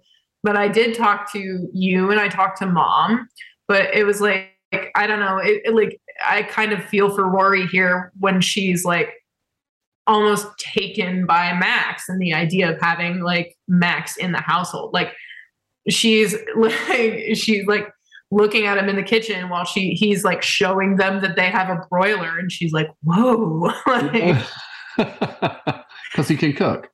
yeah, because he can cook, right? Like she's like realizing there are other like parental things around the house that she's not been experiencing because she just has her mom. So sidebar to that, like they're um they're in the diner, right? And the and Taylor starts installing the uh traffic light and Luke gets pissed, right? Mhm. And then the funniest scene in this episode comes up because and I, I don't want to fail to mention it because it like made me laugh for like five minutes, Mhm. which is Taylor's like trying to like do the official unveiling of the of the traffic signal Mhm. and Luke is just like, I mean, he is just peppering him with questions that like the whole town standing there like, yeah, Taylor, like basically they're all on Luke's side on this one, right? This Yeah. is stupid, right? We don't need a stoplight here, you know. this town is tiny. Why would we need a stoplight? There's never a traffic problem here. There was almost an accident last year, you know, like Yeah. like, yeah, almost. There was that means there wasn't an accident here, you know, and um, and then he has put that sign up, it like has the the rules on it for crossing, and it's just huge, and everybody's like, it is very big, Taylor. What the hell, you know? Like, Mhm. you know? And then my favorite part, the part that killed me. So what we've timed the light up for is Stars Hollow's slowest resident, Mrs. Lanahan. and they, they stand her up to walk across. And she's so slow. I'm like imagining. it takes her like 15 minutes to cross. I'm like imagining being at that light, and it sounds excruciating. she was so slow, you know. I was like, this is the greatest. This is just this is the best comedy. They like just threw this bit in here, right? Mhm. Just so you can get a little flavor of the town, but also to set us up for the, you know, Yeah. for the fall, right? So she comes over and um like there's a bachelorette party and they go to the drag club and um Lorelai Mhm. ends up calling Christopher, which I thought was very interesting, right? and Emily was Yeah. there and she was asking all these how she feels about the wedding questions and actually being like Luke for a moment, basically, right? She was like, you know, I, I don't know how you're not nervous. I was a wreck the week before. I thought about him constantly and talked about her wedding dress. And she like, you know, um, all of that. And then after she did all that, like all of the everybody's like, I want to call, you know, my significant other, you Mhm. know. And Lorelai called Christopher, right? Mhm. and um and then and then christopher started he was basically doing the same thing because he like started talking about max's cd collection he's like i don't know and but he was just being jokey and Mhm. accidentally stepping into the middle of what lorelai's problem you know you know what i'm Yeah. saying it was like everybody like were they it's they weren't even trying to be mean and they were stepping right into the little things that she couldn't understand what was bothering her about getting married right Yeah. Well, And- because it's like it's like so first of all with with Emily, it's like I really like that moment because it's the first moment that you're like, "Oh, you guys are like actually in love." Like oh like, "Oh, you and Oh, I Richard mean- like Like are in love." oh i know they're in love i mean like but that- but that- it's not just like their me, it's just- that's relationship is the- yeah i mean to me that's just a, a given because you know people aren't that in tune with each other if they're not you know Yeah. you know but but it's like the real like you see a glimpse of like the romance that led to it which is just not Right. a side that she often shares right like true yeah like knowing that they are a partnership the way that they are is a little bit like you're learning that that was kind of a resource that was lost to Lorelai that she could have tapped into if she actually had a relationship with her parents, right? Like she could have had a really good idea of what love was, or at least a good example of what it looked like if she respected her parents at all, right? yeah like the fact that she doesn't understand relationships or dating or what a partnership look, looks like is she's just ignoring the example that's right in front of her because she doesn't don't think that respect she's completely ignored it though. I think that she just um it isn't it- it's that so many of the other things have bothered her about them that she refuses to see some things. You yeah know, or that so well and it takes her you know It so takes her a while to see it. Christopher Yeah. And I think that part of that is because he's the last person that she ever considered being with forever, right? Like she, like, Well, I, I think that I have and called best friends. when I'm contemplating breaking up with somebody. Actually, She's I'm she's pretty also- sure. I don't know if I've ever told you this, but I I called Austin when I was about to break up with Jacob because I was like, I just need to talk to somebody who knows me. Like, should I break up with this guy? And he was like, Well, buddy, probably. If you're asking me, then yeah. You're asking me? Yeah, probably. yeah. So like the thing about that is that like also Lorelai and Christopher, if nothing else, have been like really good friends. Like they Mhm. were, they were really good friends first and foremost, right?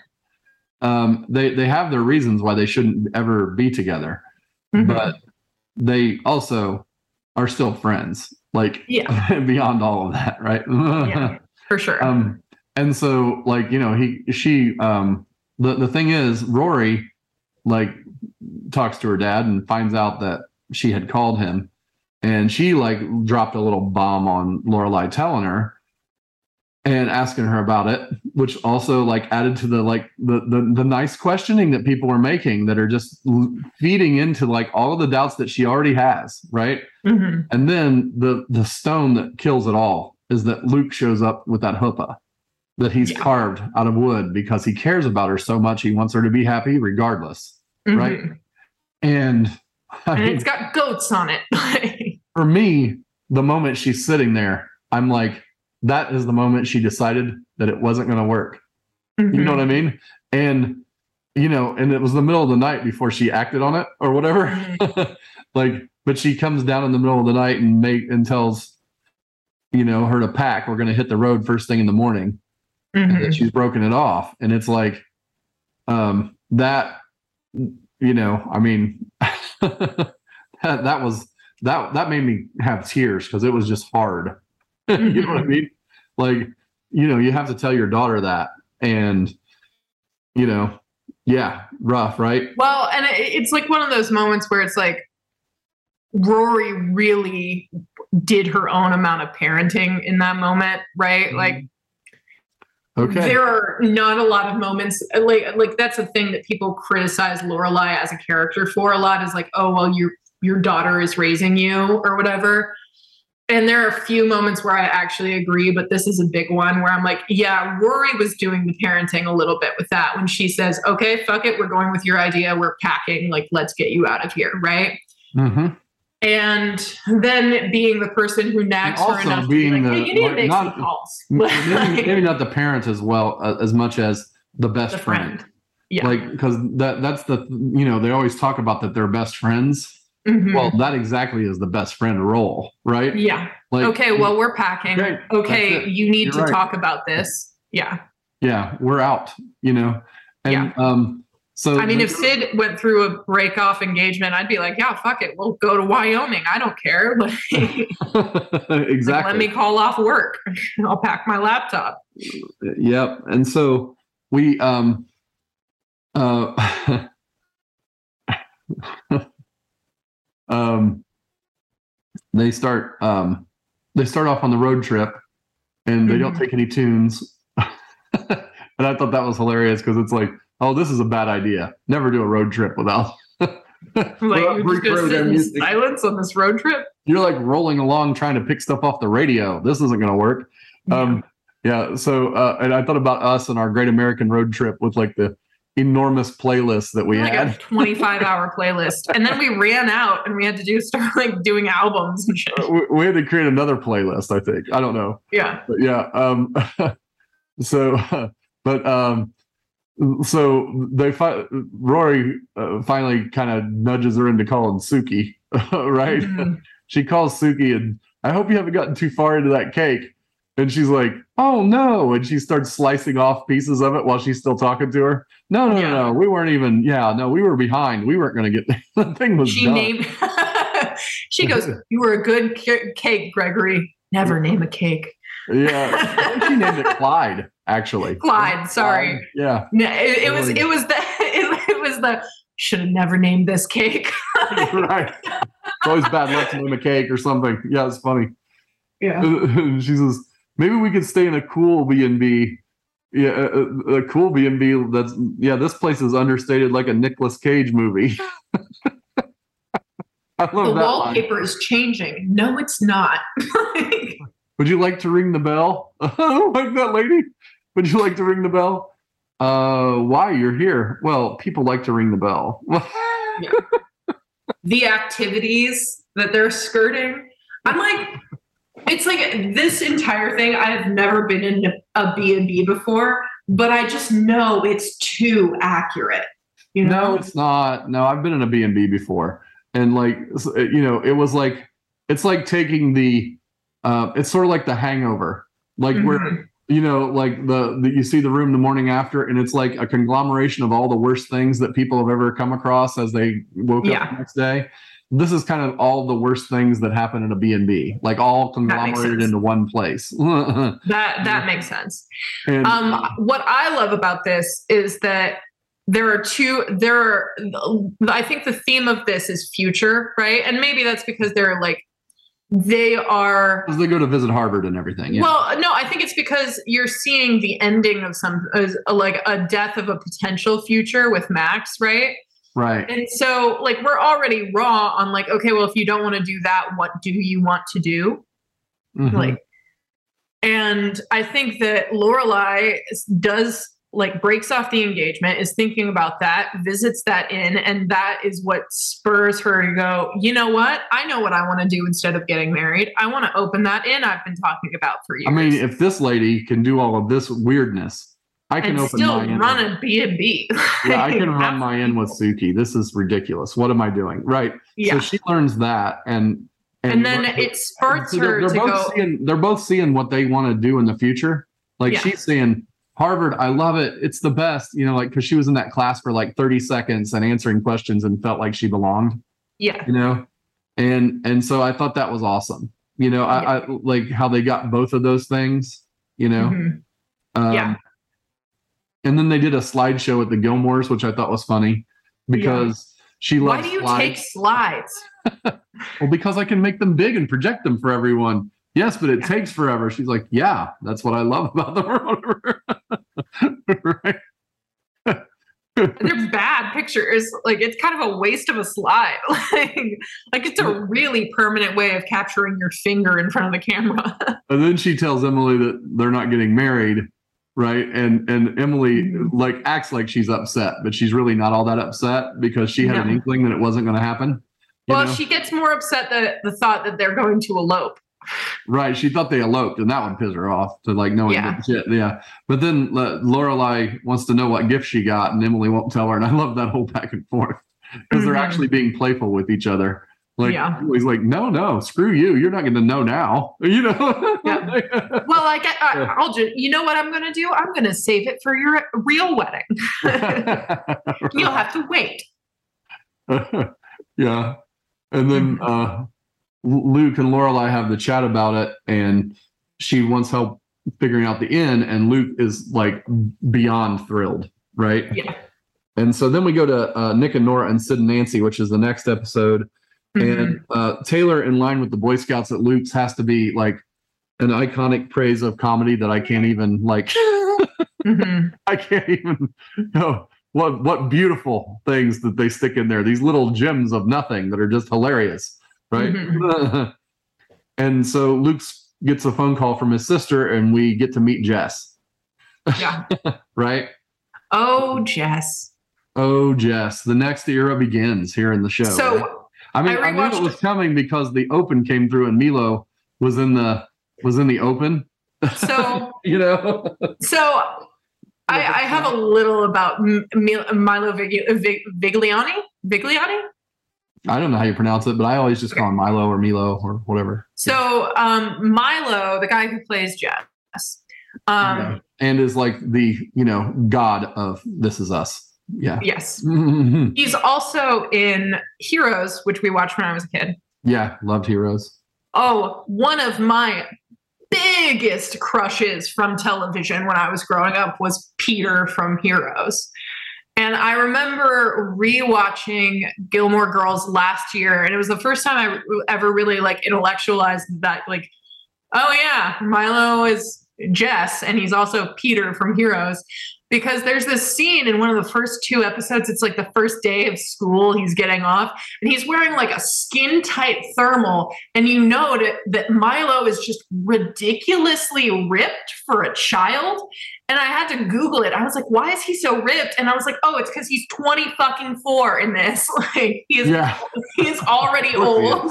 like I was like, that is a grown ass man. That's why. well, a lot of the time, and teenagers are played by you know men. Yeah, Yes, but it was like it was like one of those things where I was like, why is why are his pecs like breaking out of his shirt? I was like, this is ridiculous. This is obscene. Like I was like, I can see his abs right now. What the fuck? And I googled it, and I was like, oh, that's why.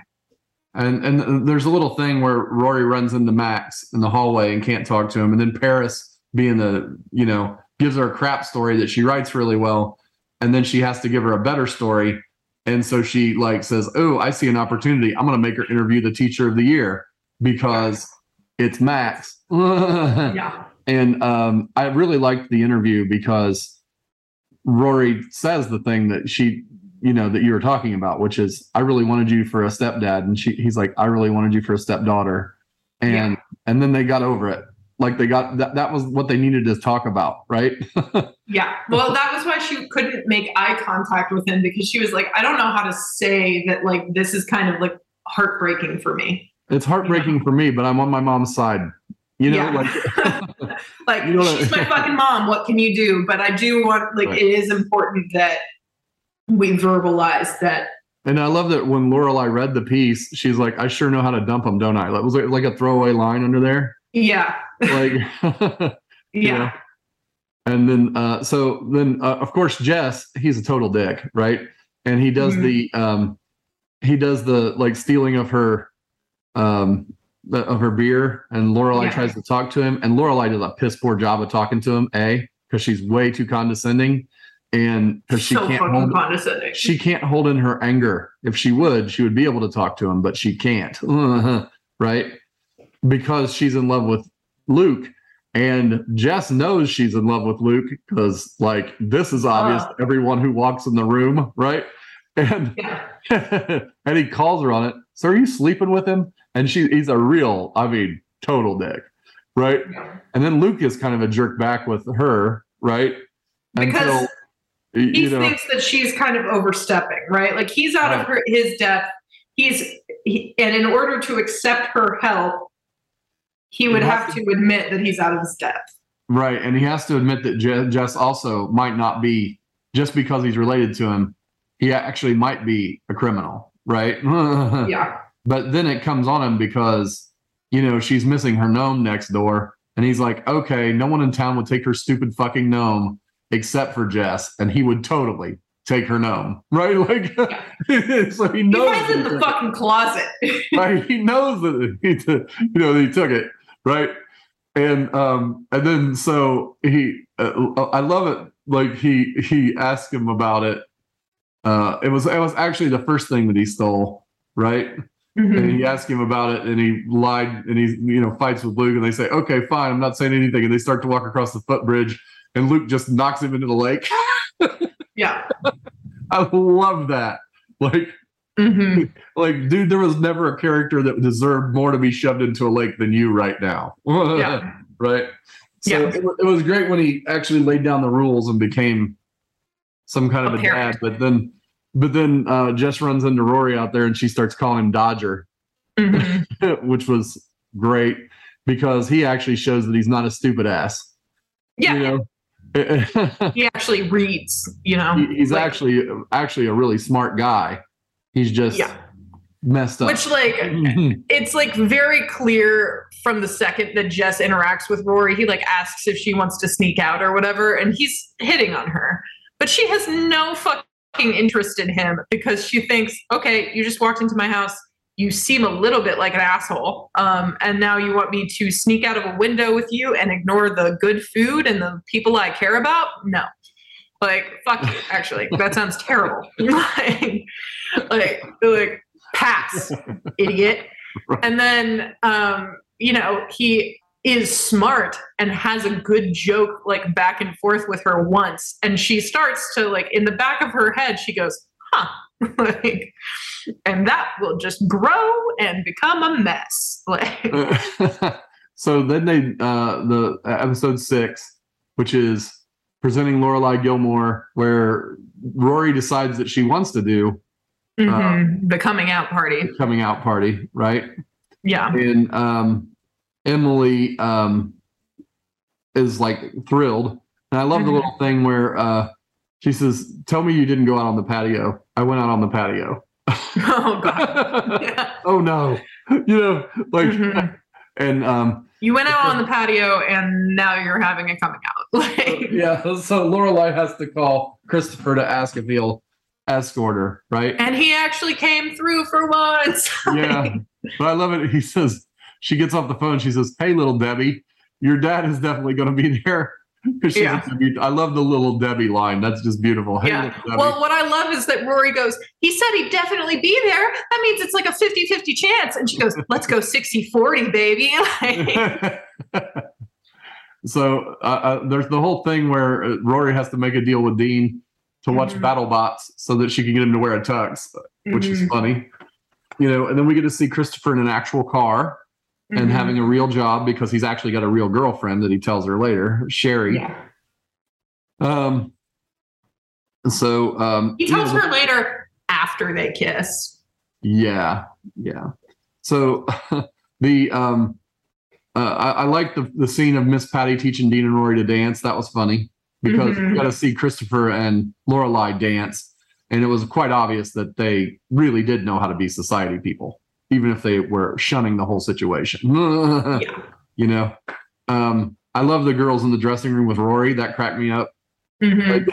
Like- I was like, this girl snorts uppers. Like, like you meet her and you're like, you're on drugs. Like, right and then he gets out of she gets out of the dressing room i love it when she comes to dean and he's like you know uh, she gets presented to dean or whatever and she says how do i look and he says i think you look like a cotton ball but at least a really cute cotton ball mhm. i think you look like a cotton ball that killed me yeah. The serious thing is that Richard has been upset and fighting with Emily the whole time. And it's because Richard's afraid he's going to lose his job. Yeah. And all he wants to do is work. he wants to work really hard because he thinks that'll save him from being phased out because he's old. Yeah. Um, and you know, so that, that that's a like a real conversation between the three of them at the ball, which Mhm. was cool. And then after the Well, ball was over, you know, The fact that Lorelai is like kind of in the middle of it and being like, hey, can you guys like shut the fuck up for my daughter for like 10 minutes? yeah.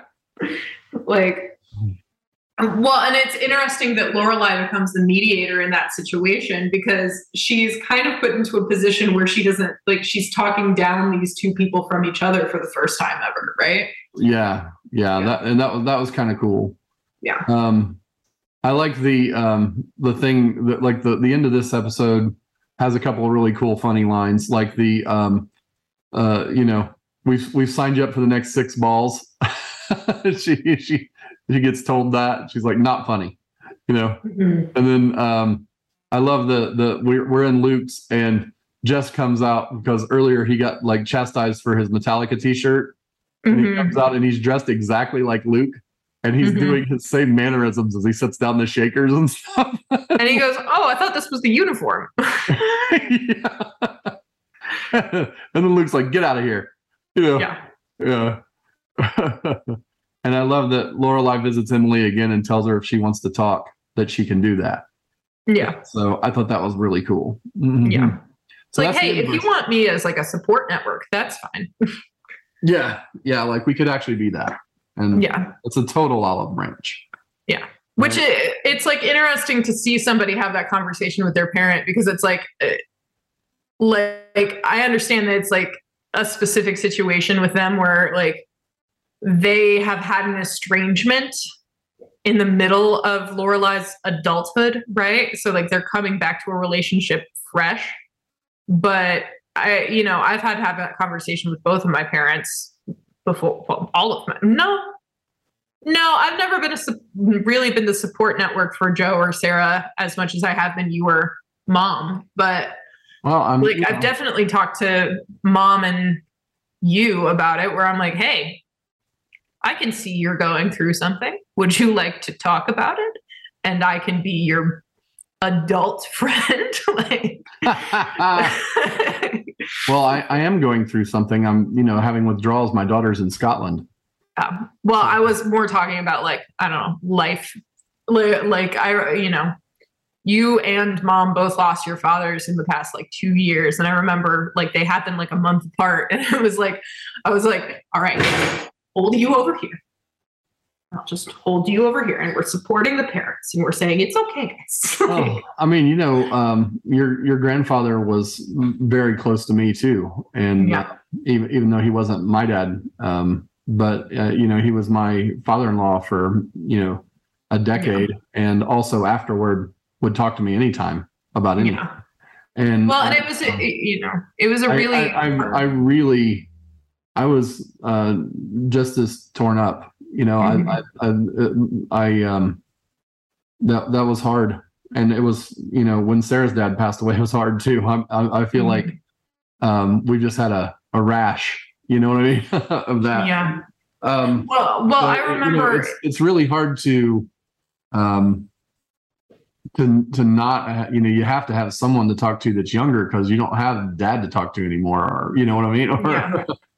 Well, and I remember when uh, when it was like the day before grandpa died and mom knew like we we got the phone call like that that noise he was making was a death rattle and I was like, well that explains why it's going to haunt me for the rest of my life.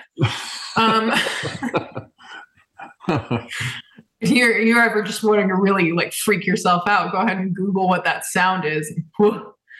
Um, good i've i've heard Yeah. So you know, we got that phone call and they told us like, okay, well, he's probably going to pass in the next 24 hours. And mom was like saying throughout the day, like, you can go home. I can stay here. Like, it's no big deal. Obviously, you don't want to have to like stick around for this. I know this wasn't the 4th of July weekend you wanted. And I had to keep reminding her, like, hey, buddy, like, like, like, I know that this thing seems like it's only happening within like your scope and you can't like think about other things right now. But this is a big deal and we need to make sure that you have the things you need. So i'm not leaving you. Like i love you and you're my mom and so we're gonna do what we have to do. And one of those things is we need to make sure you have clothes for the funeral. We need to make sure that we have arrangements for the rest of our family to get up here. We need to make sure that grandma and Aunt Kathy have whatever they need, and they don't necessarily need us to be hanging around right now. So that was that was an interesting time. like like a, aside from the large, heavy, how do we feel about this? I'm a shoulder to cry on situations. Like saying the logistical side of things. Like let's think through this logically because it's a big deal and it's it's a like a moment that needs to be addressed. Like that was really hard and interesting time to be a child. And I, I kind of see like a, a, little bit of that in the way that Lorelai talks to her mother, because it's it's very much one of those moments where it's like, hey, I can see that you're going through a hard time, and I want you to remember that, like logistically speaking, you're not alone. Right. So well, I think it was, you know, that's good. Six more for next week. Yeah. Keep you awake. Um, so I guess this is the end of this. I love you very much. I'll see you next time. I love you too. Thank you for being a part of the Family Rabble podcast with Joe Shelton and Bailey Shelton. Join us next time for more fun episodes.